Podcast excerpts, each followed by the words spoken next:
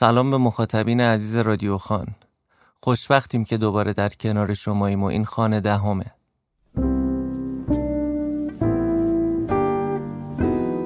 رادیو خان یک ساله شد و در این مسیر حتما حضور و همراهی تک تک شما عزیزان بزرگترین دلگرمی برای ما بوده و هست.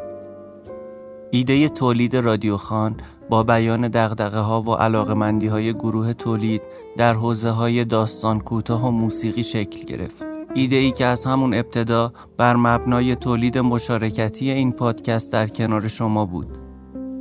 خیلی از ماها ممکنه یه روزی داستانی نوشته باشیم اما به خاطر راه پرماجرای نشر بیخیال انتشارش شدیم. رادیو خان تصمیم گرفت بر مبنای همین دغدغه فرصت نشر داستان رو به نویسنده های گمنام بده و البته در کنارش روایت داستان های کوتاه شاخص از نویسنده های شناخته شده رو به عنوان خط راهنما پی بگیره. تو این شماره یک داستان میشنویم. فقط اومدم یه تلفن بکنم.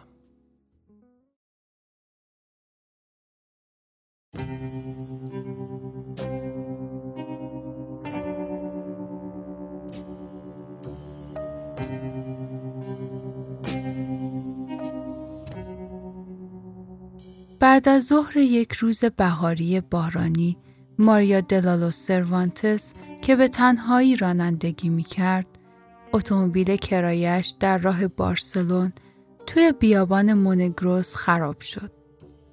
زن 27 سالی داشت. اهل مکزیک و زیبا و متفکر بود که چند سال پیش در نقش بازیگر تئاتر اندک شهرتی به هم زده بود. او با یک شعبد باز کاباره ازدواج کرده بود و قرار بود به دیدن چند نفر از بستگانش در ساراگوسا برود و اوایل شب پیش او برگردد.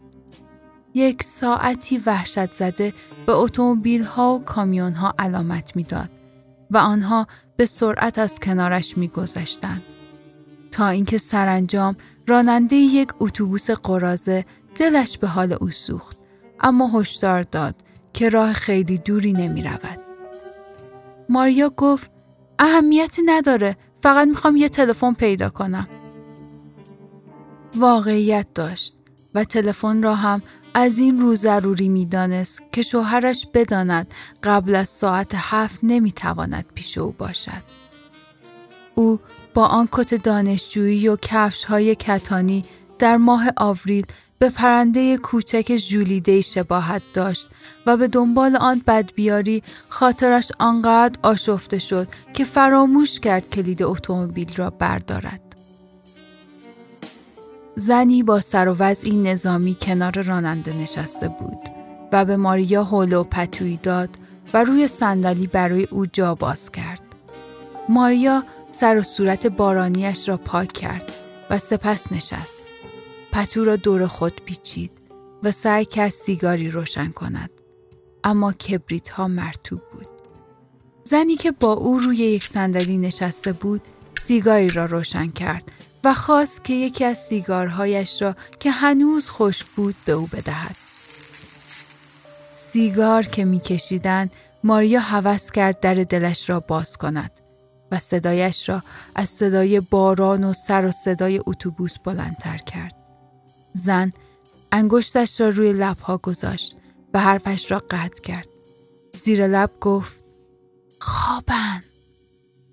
ماریا پشت سرش را نگاه کرد و دید که اتوبوس پر از زنهایی است با سنهای نامشخص و موقعیتهای متفاوت که لای پتوهایی درست مثل پتوی خودش به خواب رفتند.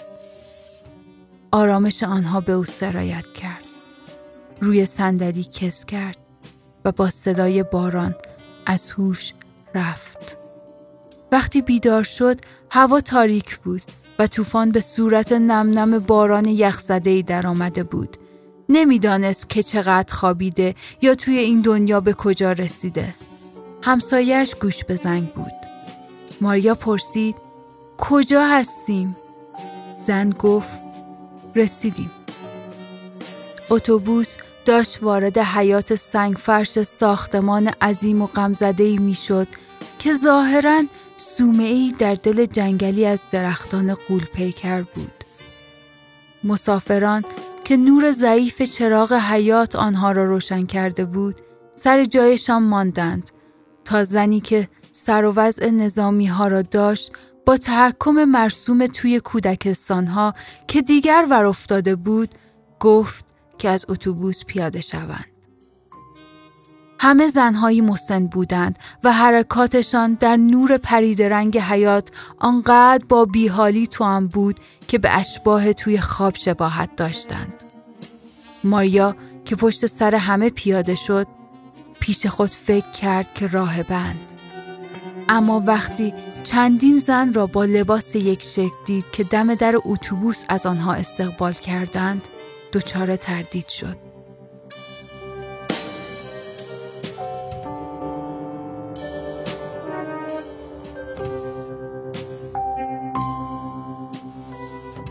زنها پتوها را رو روی سر آنها کشیدند تا تر نشوند.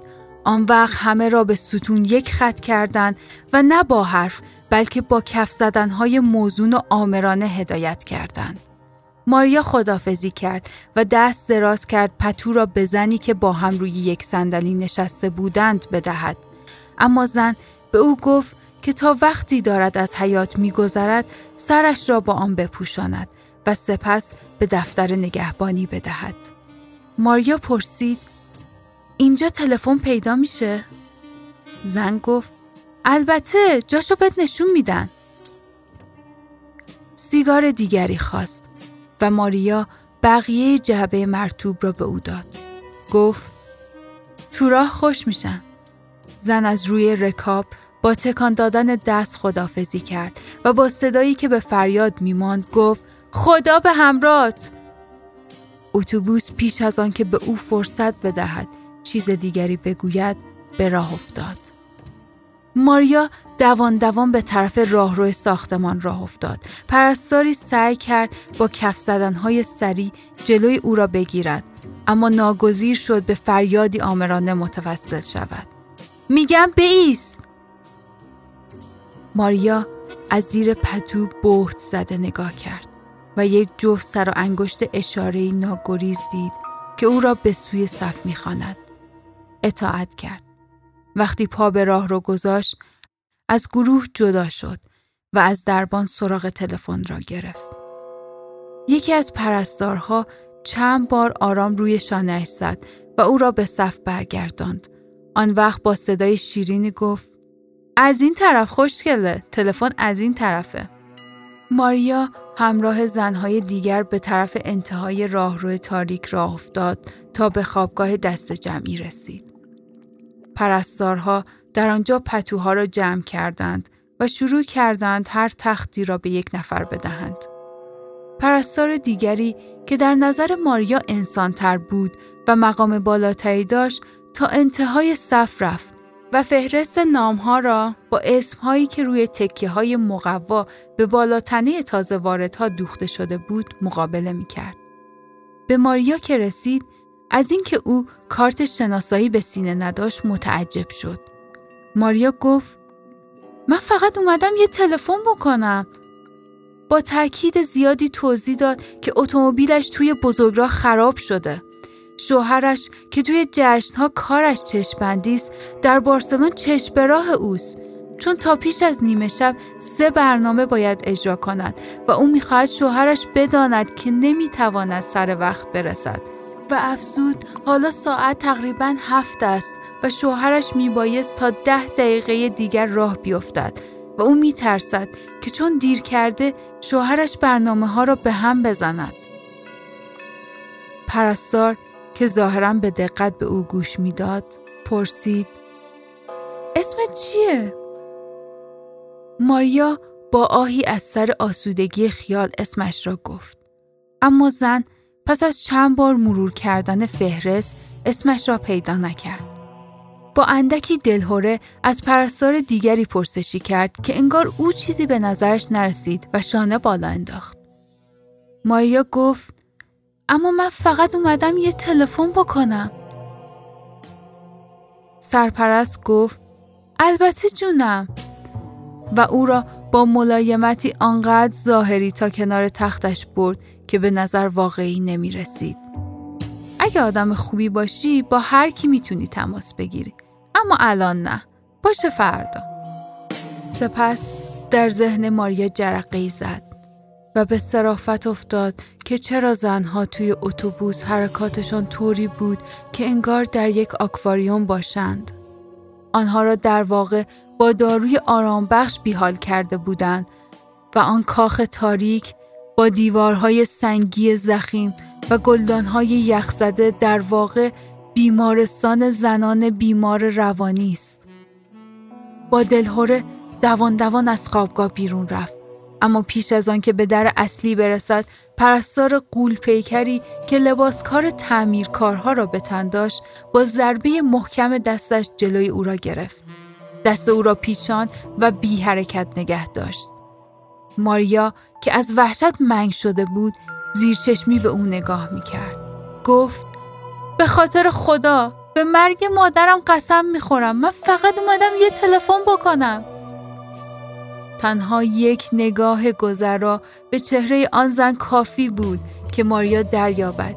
هیچ التماسی هر چقدر دامنه داشته باشد آن دیوانه لباسکار پوش را که به دلیل قدرت غیرعادیش هرکولینا صدایش می کردند نرم نمی کند. او مسئول موارد دشوار بود و دو بیمار آسایشگاه را با دستش که به دست خرسهای قطبی میماند و در کار کشتن اشتباهی مهارت پیدا کرده خفه کرده بود. مشخص شده بود که مورد اول تصادفی بوده. مورد دوم آنقدرها روشن نشد. به هرکولینا گوشزد کردند و اختار دادند که بار سوم با یک بازجویی درست حسابی روبروست. واقعیت ماجرا از این قرار بود که این بزرگر یک خانواده قدیمی و نازنین تاریخچه حادثه های مشکوکی در بیمارستان های روانی گوناگون سراسر اروپا داشت. شب اول ناگریز شدن ماریا را با تزریق آرامبخش بخوابانند. وقتی تمایل به کشیدن سیگار او را پیش از طلوع آفتاب بیدار کرد مچ دستها و پاهایش را دید که به میله های فلزی تخت بستند داد و بیداد کرد اما سر و کله کسی پیدا نشد صبح در آن حال که شوهرش هنوز اثری از او در بارسلون پیدا نکرده بود ماریا را ناگریز به درمانگاه بردند. چون او قوتور در درد و رنج خود بیهوش افتاده بود. وقتی به هوش آمد نمی‌دانست وقت چقدر گذشته. اما حالا دنیا در نظرش چهره مطبوعی یافته بود. در کنار تختش پیرمردی غول پیکر با رفتاری مصمم و دوبار نوازش استادانه دست شادی زنده بودن را به او برگرداند مرد رئیس آسایشگاه بود ماریا پیش از آن که چیزی بگوید و حتی پیش از آن که سلام کند درخواست سیگار کرد.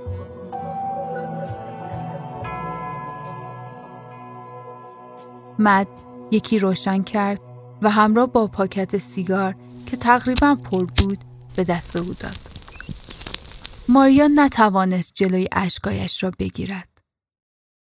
دکتر با لحنی آرام بخش گفت حالا وقتشه که گریه کنی تا دلت آروم بگیره. اش ریختن بهترین داروه.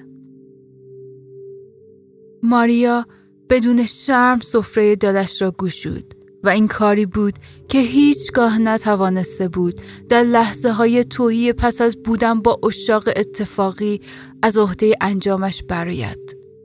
دکتر همانطور که گوش می‌داد با انگشت ها گیسوان او را صاف می کرد بالشش را مرتب می کرد تا او راحت تر نفس بکشد.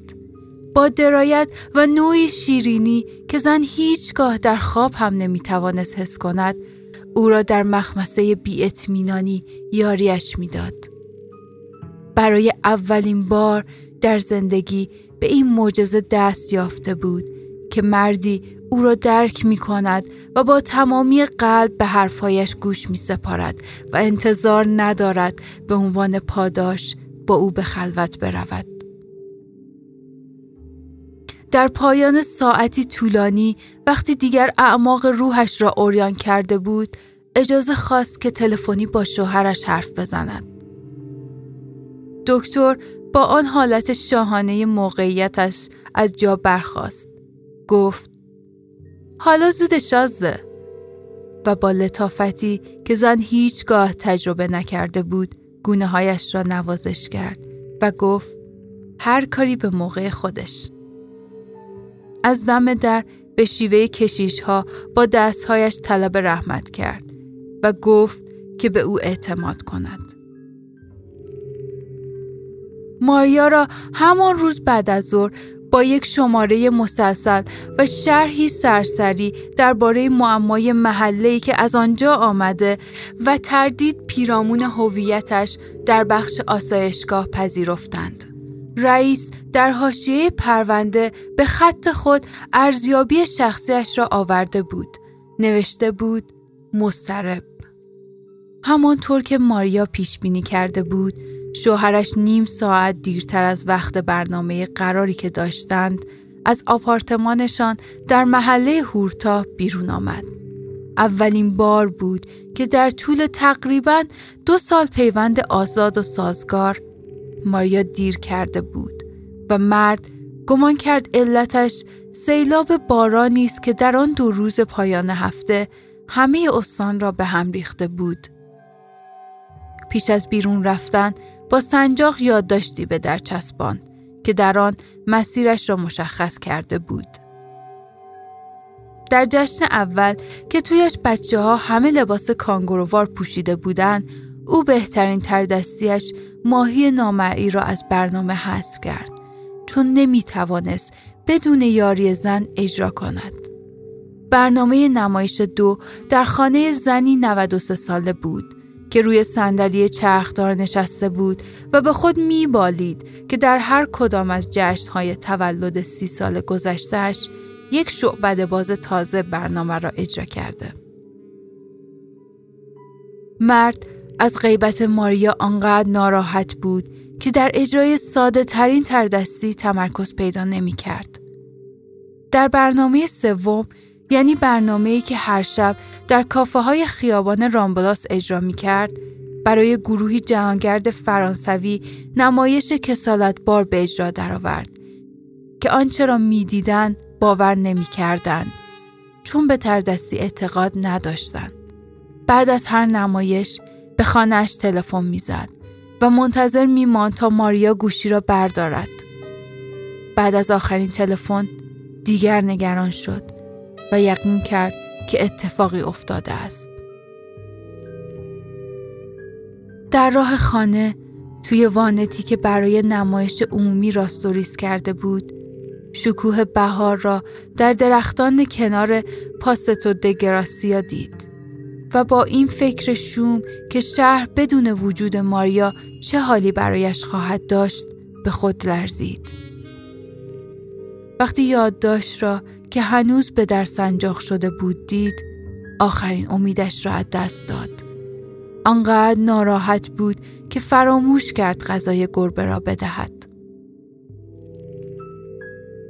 حالا که دارم این را می نویسم یادم می آید که هیچ وقت به اسم حقیقی مرد پی نبردم. اما توی بارسلون ما همه او را به اسم حرفه‌ایش ساتورنوی جادوگر می شناختیم. شخصیت عجیبی داشت و در کارها به راستی شلختگی نشان می‌داد. اما ماریا از ظرافت و جذابیتی برخوردار بود که مرد بهره نبرده بود. این او بود که توی این جامعه انباشته از اسرار بزرگ دست مرد را می گرفت و راهنمایی می کرد. جامعه که در آن هیچ مردی خواب آن را نمی‌دید که بعد از نیمه شب مجبور شود با تلفن همسرش را جستجو کند. ساتورنو ماجرا را دنبال نکرد و ترجیح داد فکر حادثه را از سر بیرون کند و تنها کاری که کرد این بود که به ساراگوسا تلفن زد. و از آنجا مادر بزرگ خوابالود بدون دلواپسی گفت که ماریا بعد از نهار خدافزی کرده و راه افتاده. مرد فقط یک ساعتی در طلوع آفتاب به خواب رفت و خواب آشفته دید که در آن ماریا لباس عروسی ژنده آغشته به خونی پوشیده و با این اطمینان ترسناک از خواب پرید که زن این بار برای همیشه رفته تا بدون وجود ماریا با این دنیای درندش روبرو شود. زن در پنج سال گذشته سه مرد متفاوت از جمله او را ترک گفته بود. در شهر مکزیکو شش ماه پس از دیدارشان در گرماگرم عشق جنوناسا او را گذاشت و رفت. یک روز صبح نیز پس از یک شب زندهداری جانانه او را ترک گفت. هر چیزی هم داشت جا گذاشت حتی حلقه ازدواج قبلی خود را. در نامه ای هم نوشته بود که تاب تحمل بار عذاب این عشق مجنونوار را ندارد. ساتورنو پس از این در و آن در زدن پی برد که ماریا را به هر بهایی شده برگرداند. خواهش و تمناهایش بیقید و شرط بود. قولهای زیادی هم داد که آنقدرها نتوانست پایبندشان باشد. اما با تصمیم راسخ زن روبرو شد. زن به او گفت هم عشق کوتاه داریم هم بلند. و با بیرحمی نتیجه گرفت. این یکی کوتاه بود. یک دندگی ماریا او را ناگزیر کرد که تن به شکست بدهد. اما در ساعتهای اول صبح روز جشن اولیا پس از کمابیش یک سال فراموشی عمدی وقتی پا به اتقای سوت و کور خود گذاشت زن را دید که با تاج شکوفه های نارنج به سر و لباس تور دنبالدار عروسی به تن روی کاناپه اتاق پذیرایی دراز کشیده است. ماریا واقعیت ماجرا را برایش بازگو کرد و گفت که نامزد تازش با داشتن یک زندگی آبرومند و با نیت ازدواج همیشگی در کلیسای کاتولیک او را با لباس عروسی و جلوی محراب کلیسا رها می کند و می رود. پدر و مادرش تصمیم می گیرند که در هر حال جشن را برگزار کنند و زن تظاهر می کند که اتفاقی نیفتاده و با گروه نوازنده سنتی به پایکوبی سرگرم می شود و بیش از اندازه گلوتر می کند. آن وقت با حال زار و پشیمان از کرده های نیمه شب به سراغ ساتورنو می آید. ساتورنو خانه نبود اما زن کلیدها را توی گلدان راهرو جای همیشگی پیدا کرد و حالا این بود که بی قید و شرط تسلیم شده بود مرد پرسید این چند وقت طول می‌کشه. و زن با سطری از شعر وینیسیوس زمورانس جواب او را داد. گفت عشق تا هر وقت طول بکشه همیشگیه. و حالا بعد از دو سال هنوز همیشگی بود. ماریا ظاهرا عاقل شده بود. رویای هنرپیشه شدن را کنار گذاشته و خود را وقف ساتورنو کرد. در پایان سال گذشته توی گرد همایی شعبد بازان در پرپیگنا شرکت کرده بودند و موقع برگشتن برای اولین بار سری به بارسلون زدند. این شهر را آنقدر دوست داشتند که هشت ماهی را در آنجا گذراندند و وقتی دیگر جا افتادند آپارتمانی را در محله هورتا یعنی کاتالونیای واقعی خریدند. آپارتمان پر سر و صدا و بدون نگهبان بود. اما گنجایش پنج بچه را هم داشت. خوشبختی آنها رشک برانگیز بود. تا آن روز تعطیل آخر هفته که زن اتومبیلی کرایه کرد و به دیدن اقوامش در ساراگوسا رفت و قول داد ساعت هفت شب دوشنبه برگردد. در طلوع آفتاب روز پنجشنبه هنوز از او خبری نبود.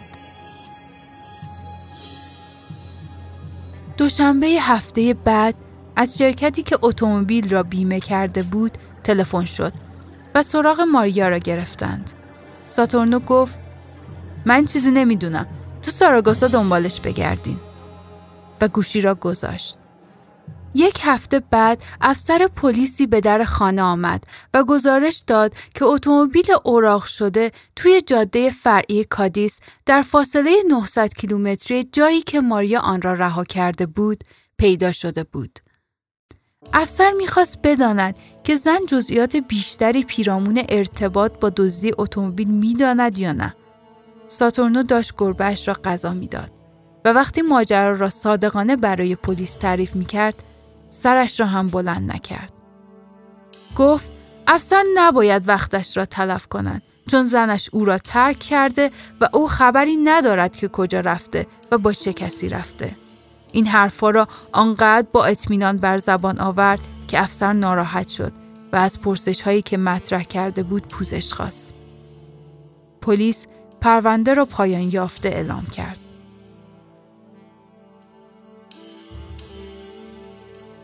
بدگمانی ماریا باز ممکن است او را ترک کند در جشن عید پاک توی کاداکس به جانش نیش زد.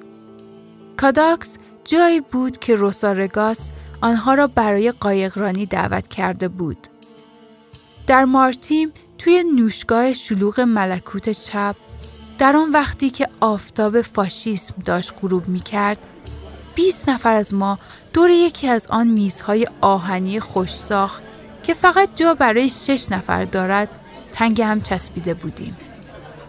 ماریا بعد از آنکه پاکت دوم سیگارش را در آن روز تمام کرد جعبه کبریتش ته کشید.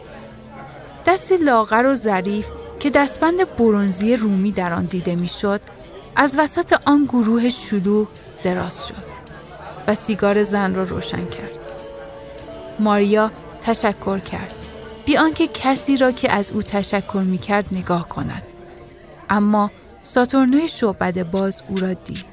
نوجوانی پوست و استخوان بود با چهره برق انداخته و رنگ پریده و موی دم اسبی بسیار مشکی که تا کمرش می رسید.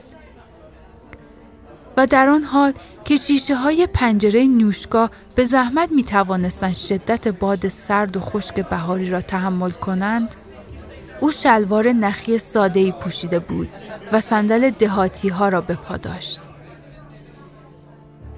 ماریا ساتورنو دیگر او را ندیدند تا اواخر پاییز.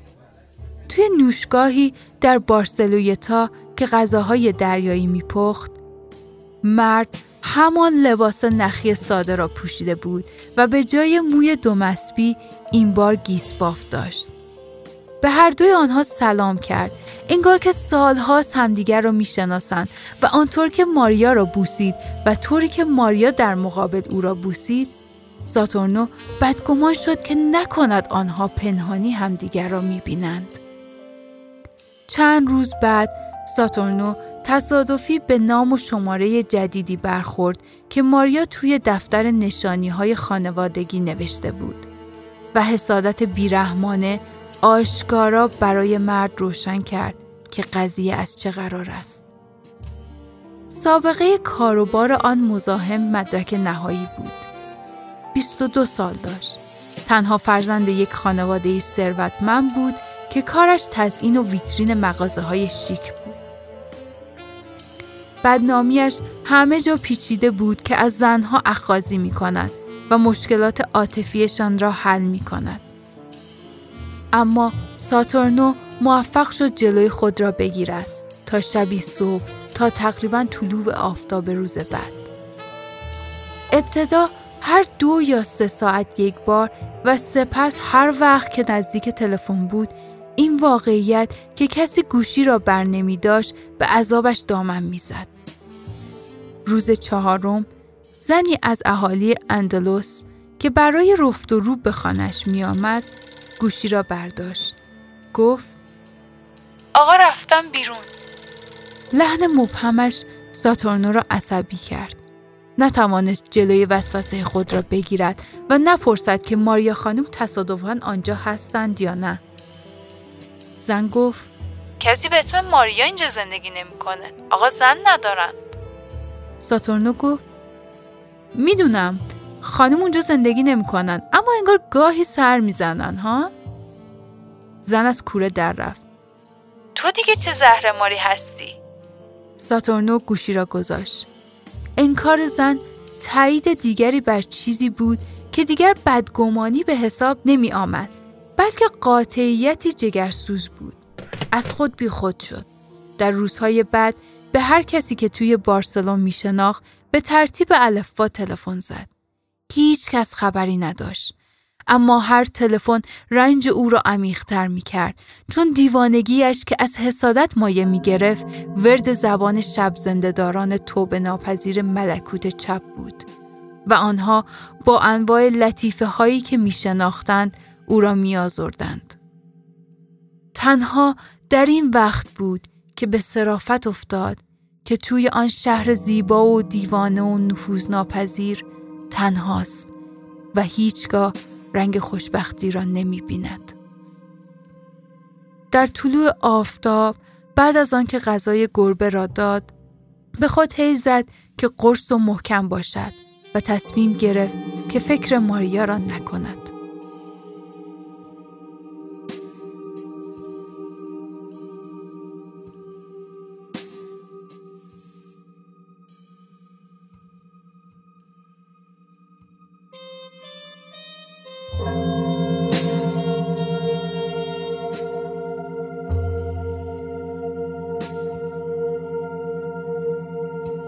پس از گذشت دو ماه ماریا هنوز با زندگی آسایشگاه خو نگرفته بود. با قاشق و چنگالی که با زنجیر به میز چوبی دراز و یقر متصل بود اندکی از جیره غذای زندان را می‌خورد تا زنده بماند. و در آن حال از تصویر ژنرال فرانسیسکو فرانکو که بر آن اتاق غذاخوری تاریک قرون وسطایی سایه افکنده بود چشم بر نمی داشت. روزهای اول در برابر مراسم هر روزه کسالتبار و نیز مراسمهای دیگر کلیسا که وقت را تلف می کرد مقاومت نشان می‌داد. حاضر نبود توی حیات تفریح توپ بازی کند. حاضر نبود توی کارگاهی پا بگذارد که همبندهایش با پشتکاری پرتب و تاب حضور پیدا کردند تا گل کاغذی درست کنند. اما بعد از هفته سوم رفته رفته توی زندگی سومه جا افتاد. دکترها می‌گفتند هر کدام از اینها همین طورها شروع کردند و جزو جامعه شدند. بی سیگاری که دو سه روز اول به دست پرستاری که سیگار را به قیمت طلا میفروخت حل شده بود با ته کشیدن پول کمی که ماریا داشت دوباره حکم شکنجه را برایش پیدا کرد. و علاقه وسوسه انگیزش به سیگار به اندازه زل زدن به تلفن شدت پیدا کرده بود و بعدها که با ساختن گل کاغذی چند پزتا پول به جیب می‌زد تسلی خاطری موقتی پیدا کرد. تنهایی شبها از هر چیزی شاخصتر بود. خیلی از همبندها مثل خود او در آن فضای نیمه تاریک بیدار میماندند و جرأت نمی کردند کاری بکنند چون پرستاران شب نیز کنار در سنگی که با قفل و زنجیر محکم شده بود بیدار بودند. اما یک شب که غم ماریا را از پا درآورده بود با صدای آنقدر بلند که زن کنار تخت او بشنود گفت ما کجاییم؟ صدای واضح و جدی زن کنار او جواب داد وسط جهنم.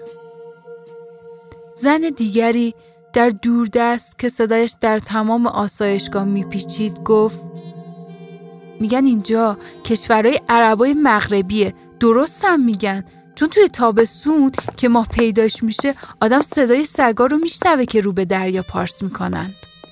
زنجیر قفل ها مثل لنگر کشتی بادبانی به صدا درآمد و در باز شد.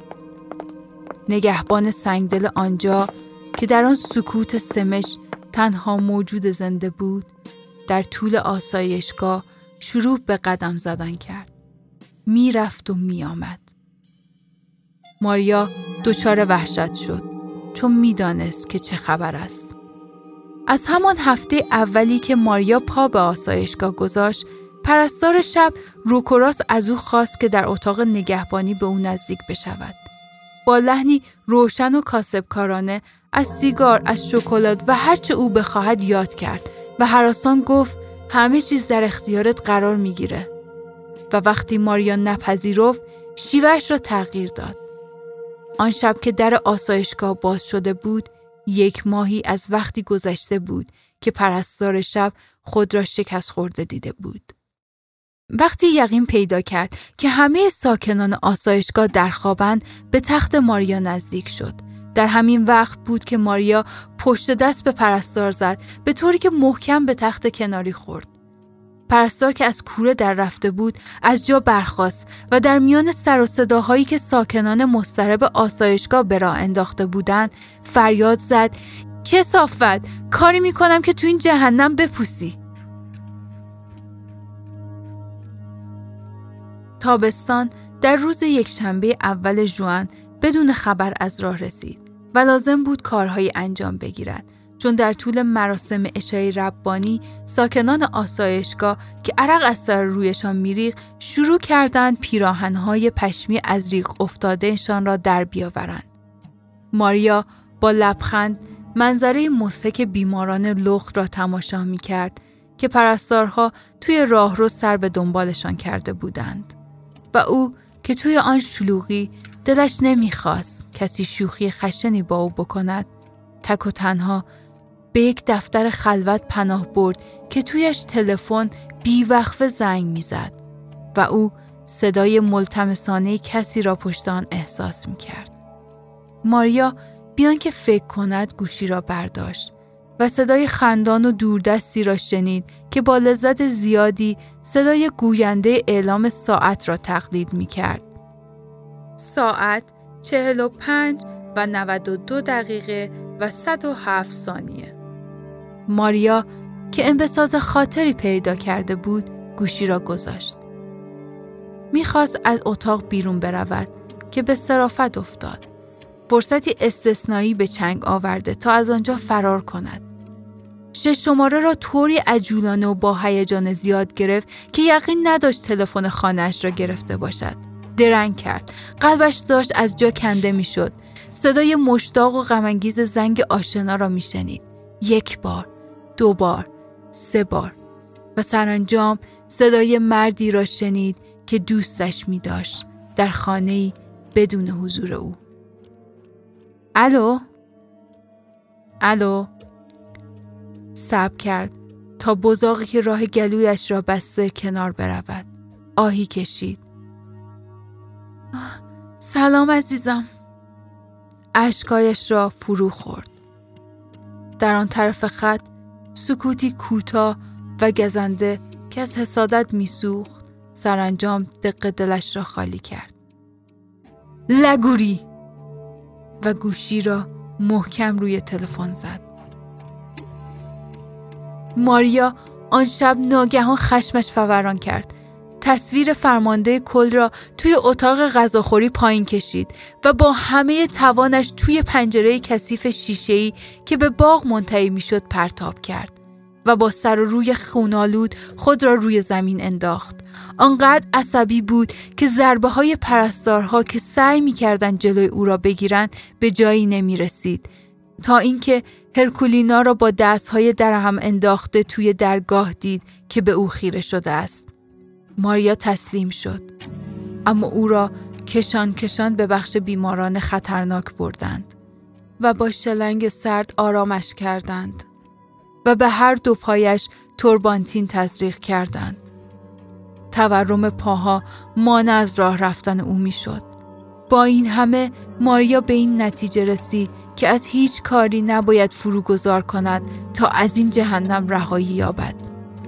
هفته بعد وقتی او را به آسایشگاه برگرداندند نوک پا نوک پا به طرف اتاق پرستار شب رفت و در زد قیمتی که ماریا پیشنهاد کرد و از پیش هم می‌خواست این بود که پرستار پیغامی برای شوهرش بفرستد. پرستار پذیرفت به این شرط که معامله آنها کاملا مخفی بماند و انگشت اشارش را تحکمآمیز پیش آورد و گفت اگه بو ببرند لاشه تو رو زمین میندازم و به این ترتیب شنبه بعد ساتورنوی شعبد باز با وانت خود که برای پیشواز از ماریا آماده کرده بود به طرف آسایشگاه زنان راه افتاد. رئیس آسایشگاه ساتورنو را توی دفترش که مثل محوطه رزمناف تمیز و مرتب بود پذیرفت و گزارش محبت آمیزی از حال زنش به او داد. کسی خبر نداشت که ماریا از کجا، چگونه یا چطور به آنجا وارد شده چون اولین اطلاع پیرامون ورودش به آسایشگاه همان برگه پذیرش رسمی بود که رئیس پس از گفتگو با ماریا تنظیم کرده بود. تحقیق که همان روز انجام گرفته بود به جایی نرسید.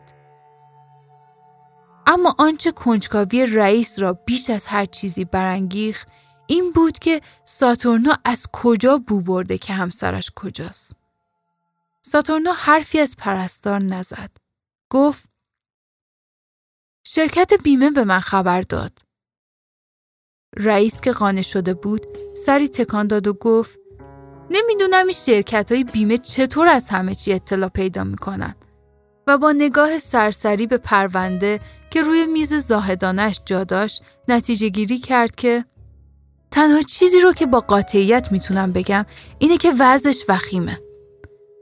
رئیس اجازه داد با رعایت احتیاط کاری های لازم ترتیب ملاقاتی را بدهد به این شرط که ساتورنوی شعبد باز قول بدهد به خاطر رعایت حال زنش بدون چون و چرا مقرراتی را که او اعلام می کند بپذیرد. به خصوص بر رفتار با ماریا تاکید کرد تا از اوت کردن حمله های عصبی او که پیوسته تکرار و خطرناک می‌شد جلوگیری شود. ساتورنو گفت خیلی عجیبه چون درسته که اخلاق تندی داره اما جلوی خودشو می‌گیره. دکتر با نگاه عاقلا در صفیوار گفت رفتار بعضیا تا سالها نهفته میمونه و اون وقت یه روز بروز می‌کنه. روی هم رفته جای شکرش باقیه که تصادفا به اینجا راه پیدا کرده. چون تخصص ما توی مواردیه که مهارت لازم داره. سپس او را از وسواس عجیبی که ماریا نسبت به تلفن نشان می‌داد آگاه کرد. گفت کاری نکنین که نشاد پیدا کنه. ساتورنو با قیافه خندانی گفت نگران نباشید دکتر من تو این کار تخصص دارم.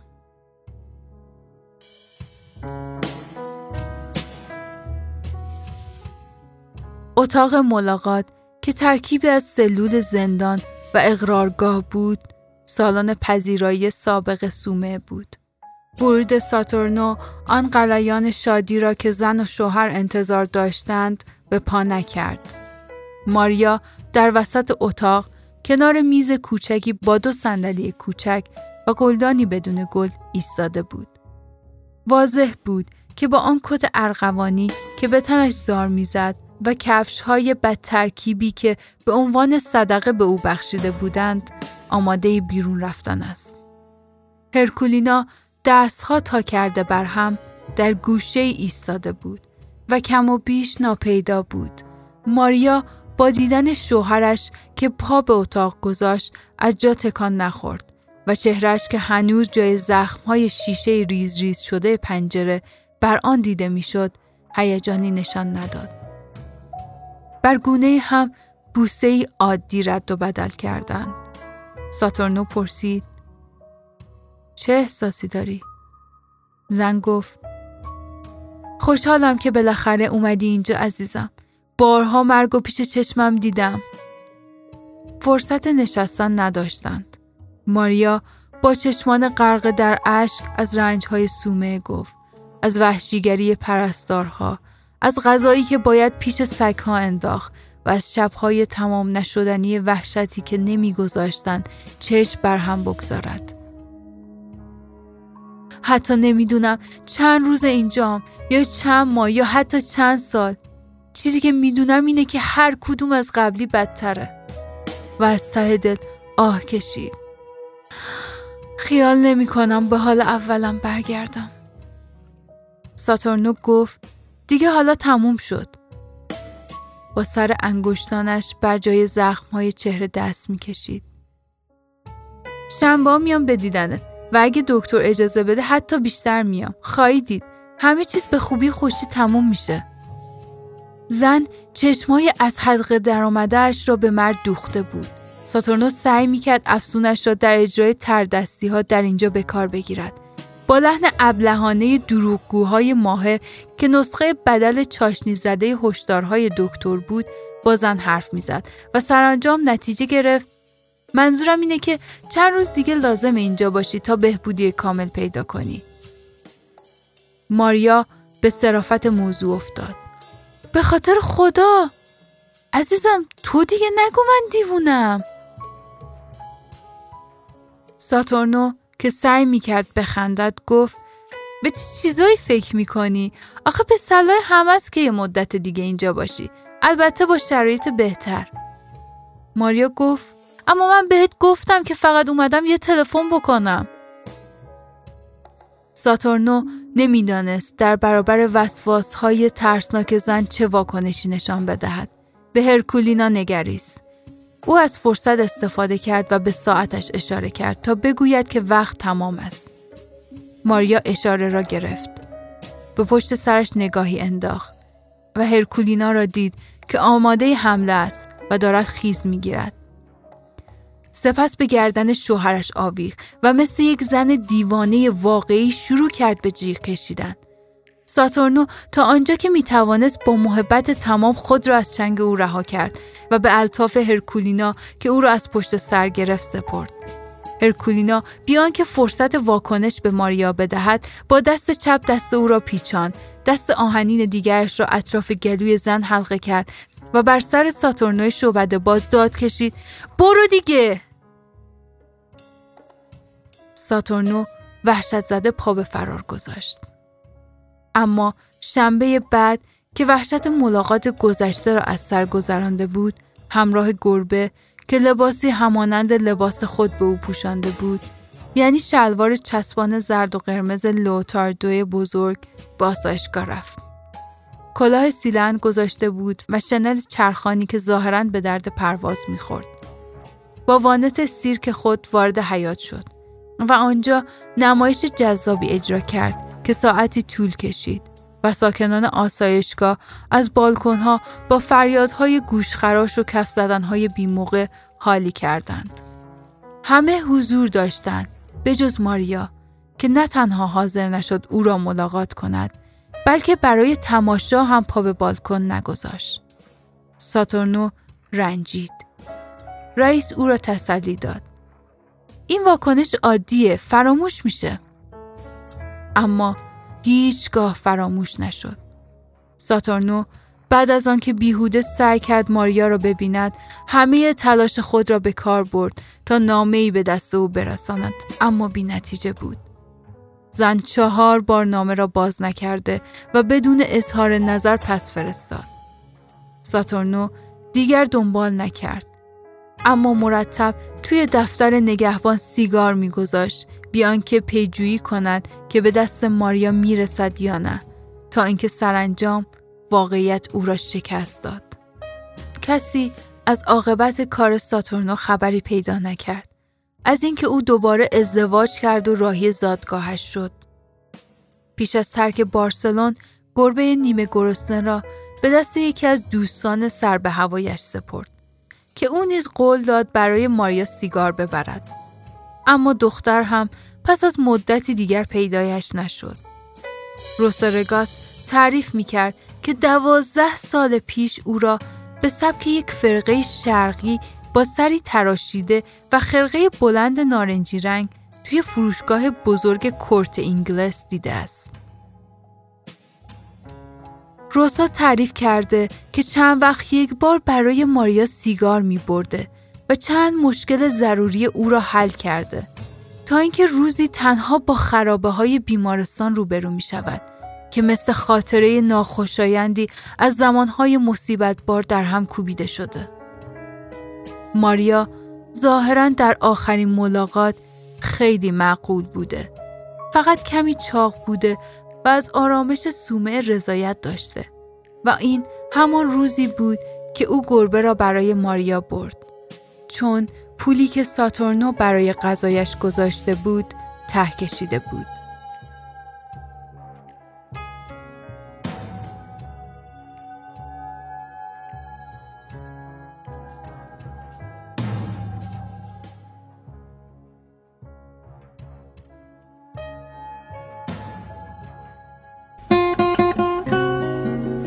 Violeta Parra era chilena.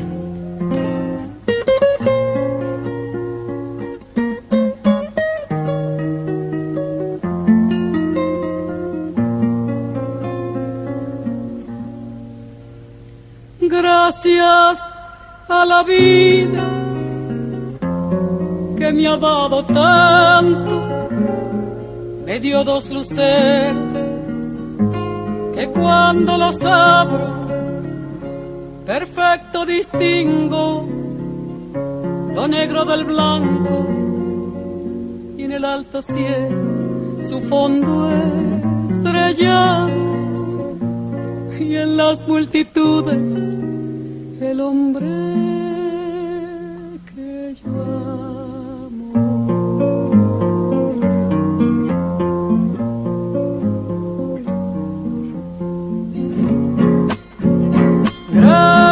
Gracias a la vida que me ha dado tanto, me ha dado el sonido el abecedario con las palabras que pienso y declaro. Madre, amigo, hermano, y luz alumbrando la ruta del alma del que estoy amando.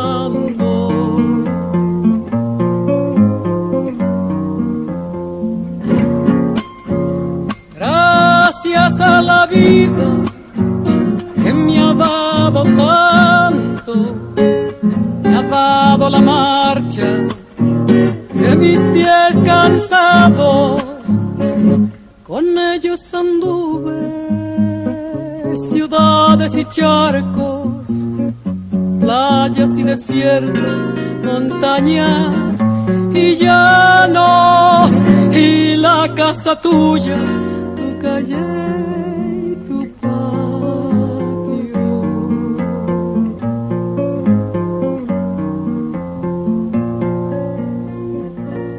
Gracias a la vida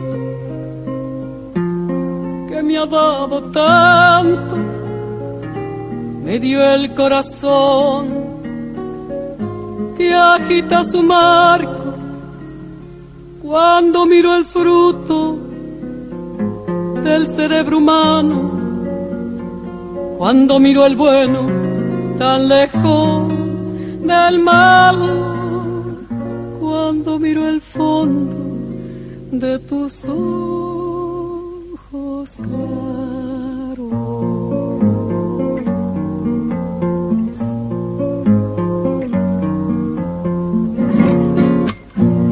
Gracias a la vida que me ha dado tanto, me ha dado la risa y me ha dado el llanto.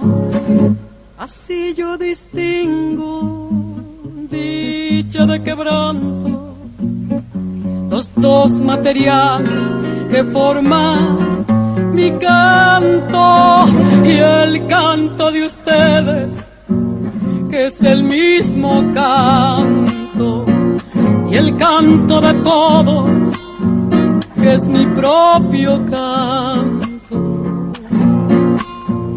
Gracias a la vida,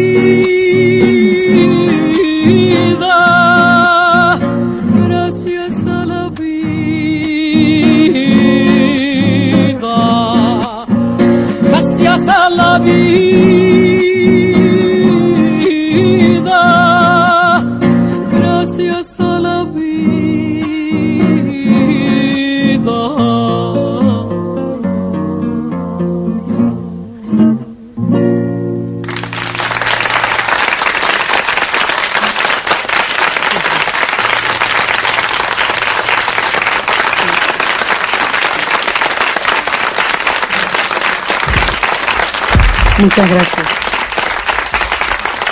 Muchas gracias.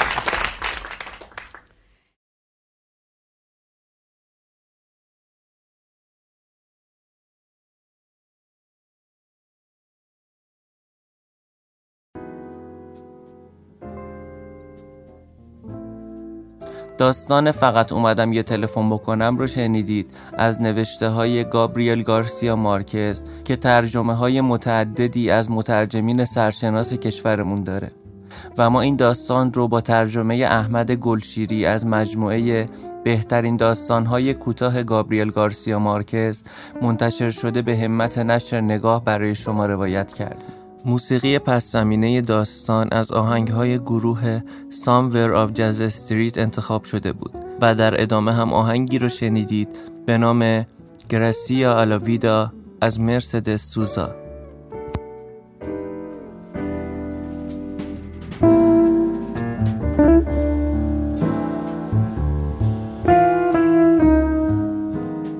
گابریل خوزگارسیا مارکز رمان نویس روزنامه نگار ناشر و فعال سیاسی اهل کلمبیا و ایزن یکی از نویسندگان بزرگ روزگار ما در 1927 در کلمبیا به دنیا اومد مارکز در خانواده ای فقیر به دنیا اومد و تحت تأثیر پدر بزرگش در دو جنگ داخلی کلمبیا شرکت کرد و بعدها به حرفه روزنامه نگاری روی آورد. مارکز از جمله نویسنده هایی که تجربه زیسته پربارش در کنار فرهنگ لاتین بنمایه و نقشی قوی در آثارش داره. به این موضوع تأثیر عمیقی که از روزنامه نگاری و نویسنده محبوبش ویلیام فاکنر گرفته بود رو هم اضافه کنید. ازدواج مارکز با مرسد بارکاپاردو در 1958 به عقیده خودش نقش اساسی در زندگی حرفه‌ای و شخصیتش داشت. تا اونجا که خود مارکز نقش بیبدیل مرسده رو در اداره زندگی سخت و فقیرانشون در زمانی که اون مشغول نوشتن رمان مشهور صد سال تنهایی بود همیشه گوش زد می‌کرد کتابی که زندگی مارکز، ادبیات آمریکای لاتین و حتی ادبیات جهان رو به شدت از خود متأثر کرد.